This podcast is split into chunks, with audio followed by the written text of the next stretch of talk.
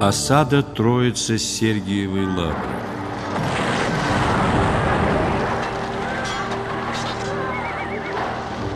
Одна из наиболее героических страниц в истории смуты связана с подвигом защитников Троице-Сергиевой лавры.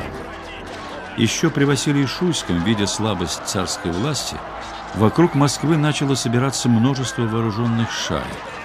Они состояли из русских изменников и польских интервентов. Их отряды своей жестокостью наводили ужас на местных жителей, которых заставляли присягать очередному Лжедмитрию. Убивая и истребляя все, что попадалось на пути, они превращали в пепел все большие селения, вспоминает один из очевидцев этих событий. Какой значительный вред был нанесен русской земле убийствами, грабежом и пожарами, выразить невозможно.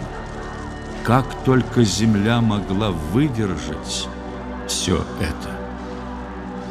Большинство духовенства противилось новой измене, обличая разбой и призывая к верности царю.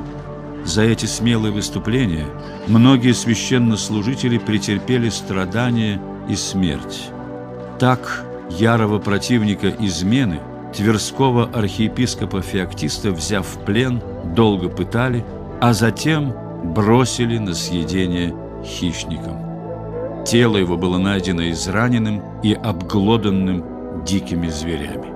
Храмы и монастыри подвергались разорению, в них затворялись скот, а в алтарях кормили псов. Но самую большую добычу разбойничьи банды рассчитывали получить в Троице-Сергиевом монастыре.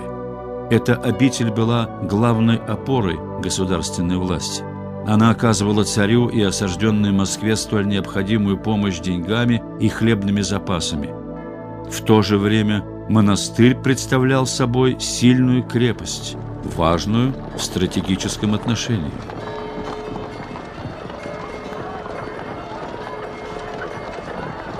23 сентября 1608 года отряды под предводительством польских гетманов появились под стенами обители. Общая их численность превышала 15 тысяч человек. В монастыре же укрылись менее 2,5 тысяч. Главной военной силой монастырского гарнизона был присланный царем отряд из 500 стрельцов. Кроме них в обороне принимали участие монахи и крестьяне соседних сел. По словам очевидца, в обители была страшная теснота. Многие люди и скотина оставались без крова. Жены рождали детей пред всеми людьми, и негде было укрыться со своей срамотой. И всякий смерти просил со слезами. Оборону возглавил настоятель, архимандрит Иоасаф. Поляки послали в монастырь требование сдать крепость, обещая милости и грозя в противном случае захватить монастырь силой и истребить его защитников. Отвечая им, защитники монастыря писали: «Знайте, что и 10-летний христианский отрок в обители посмеялся вашему безумству предложить нам оставить своего православного государя и покориться ложному царю, врагу и вору. Мы из-за богатства всего мира не нарушим крестного целования». Получив такой ответ, поляки попытались взять монастырь штурмом.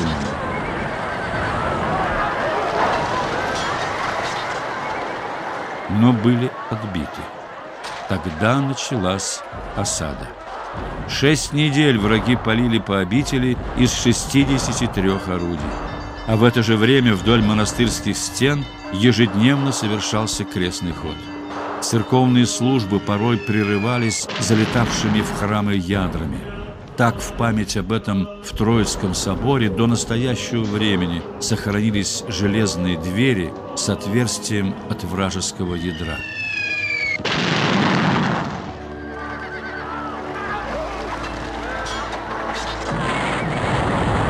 Неоднократно польские захватчики предпринимали штурм монастыря, но безуспешно. Особенную надежду они возлагали на подкоп но осажденным стало известно о нем. Двое посадских крестьян пробрались внутрь подкопа и взорвали его, пожертвовав своими жизнями. После такого героического поступка осаждавшие решили взять обитель измором или при помощи измены. Несмотря на прекращение активных действий, защитников монастыря ожидали новые тяготы.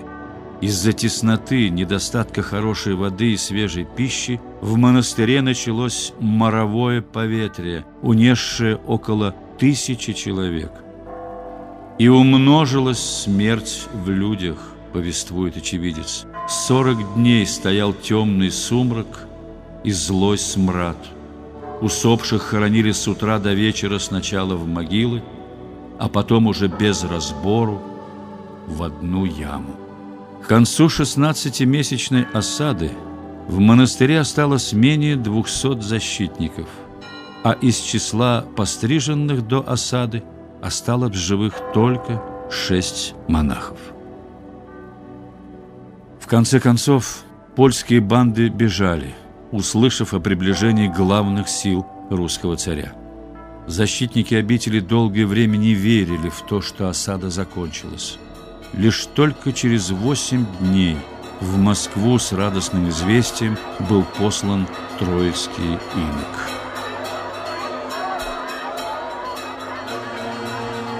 Когда в 1619 году в Москву прибыл иерусалимский патриарх Феофан, он посетил и Троице-Сергиев монастырь. Патриарх пожелал увидеть иноков, которые участвовали в сражениях. Ему были представлены несколько монахов, и среди них зело стар и пожелтевший в сединах инок Афанасий. Патриарх спросил его: «И ты ходил на войну и начальствовал над воинами?» Афанасий, поклонясь, ответил: «Да, владыка святый, понужден был слезами кровными». «А что свойственно тебе? Иночество ли в молитвах или подвиг перед всеми людьми?» «Всякая вещь и дело, владыка святый, в свое время познается. Я же что делаю и делал, исполняю послушание». Обнажив голову, Афанасий показал рану, нанесенную ему вражеским оружием, и сказал: «Вот подпись латинин на голове моей, еще же и в теле моем 6 памятей свинцовых обретаются. А сидя в келье в молитвах, возможно ли было найти таких будильников к воздыханию и стенанию? А все это было не по нашей воле, но по воле пославших нас на службу Божию». Патриарх был поражен тем, что над воинственным одушевлением господствует дух иноческого благочестия, смирения и простоты. Он благословил Афанасия, поцеловав его и прочих его сподвижников, и отпустил с похвальными словами.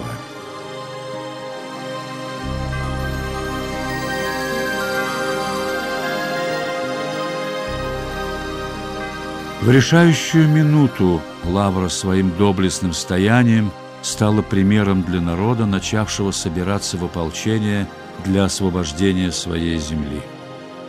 По словам знаменитого историка Николая Михайловича Карамзина, дела, совершенные, хотя и в пределах смиренной обители монашеской, людьми простыми, низкими званием, но высокою душою, стали основанием спасения всего русского государства.